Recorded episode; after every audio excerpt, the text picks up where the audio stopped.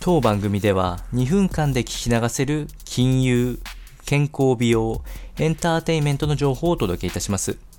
コンテンツ内容の活用方法や質問をしてみたい方は月額サブスクリプションモデルのオンラインミーティングをご用意してありますので概要欄よりご確認ください。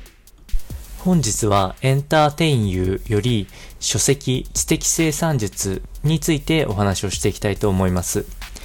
こちらは、あ現在、立命館アジア太平洋大学の学長でいらっしゃって、もともと日本生命出身でライフネット生命を起業された井出口氏の書籍となっておりまして、えー、読んだ感想なかなか、あの参考になるところ多かったので、私から3つほどお伝えをしていきたいと思います。まあ、知的生産術という名前の通り、えっと、テーマとしては自分の頭で考えて成長することを目的とする知的生産術はどういうものかというものを井出口が説明していくんですけれども、そもそも生産性が上がってきた背景として、人間がサボるために、えー、同じ仕事を短時間で、えー、終えようとした結果が、生産性が向上してきた背景というふうに考えられております。で、こちらは、あまさに、えー、高度経済成長期、えー、人間の数も増えていく過程の中で特に拡大していったんですけれども、現代の日本においては長時間労働っていうのは生産性が落ちる研究結果があって、なかなか日本自体で生産性が上がらないというのはこういうところにあるというふうに考えられます。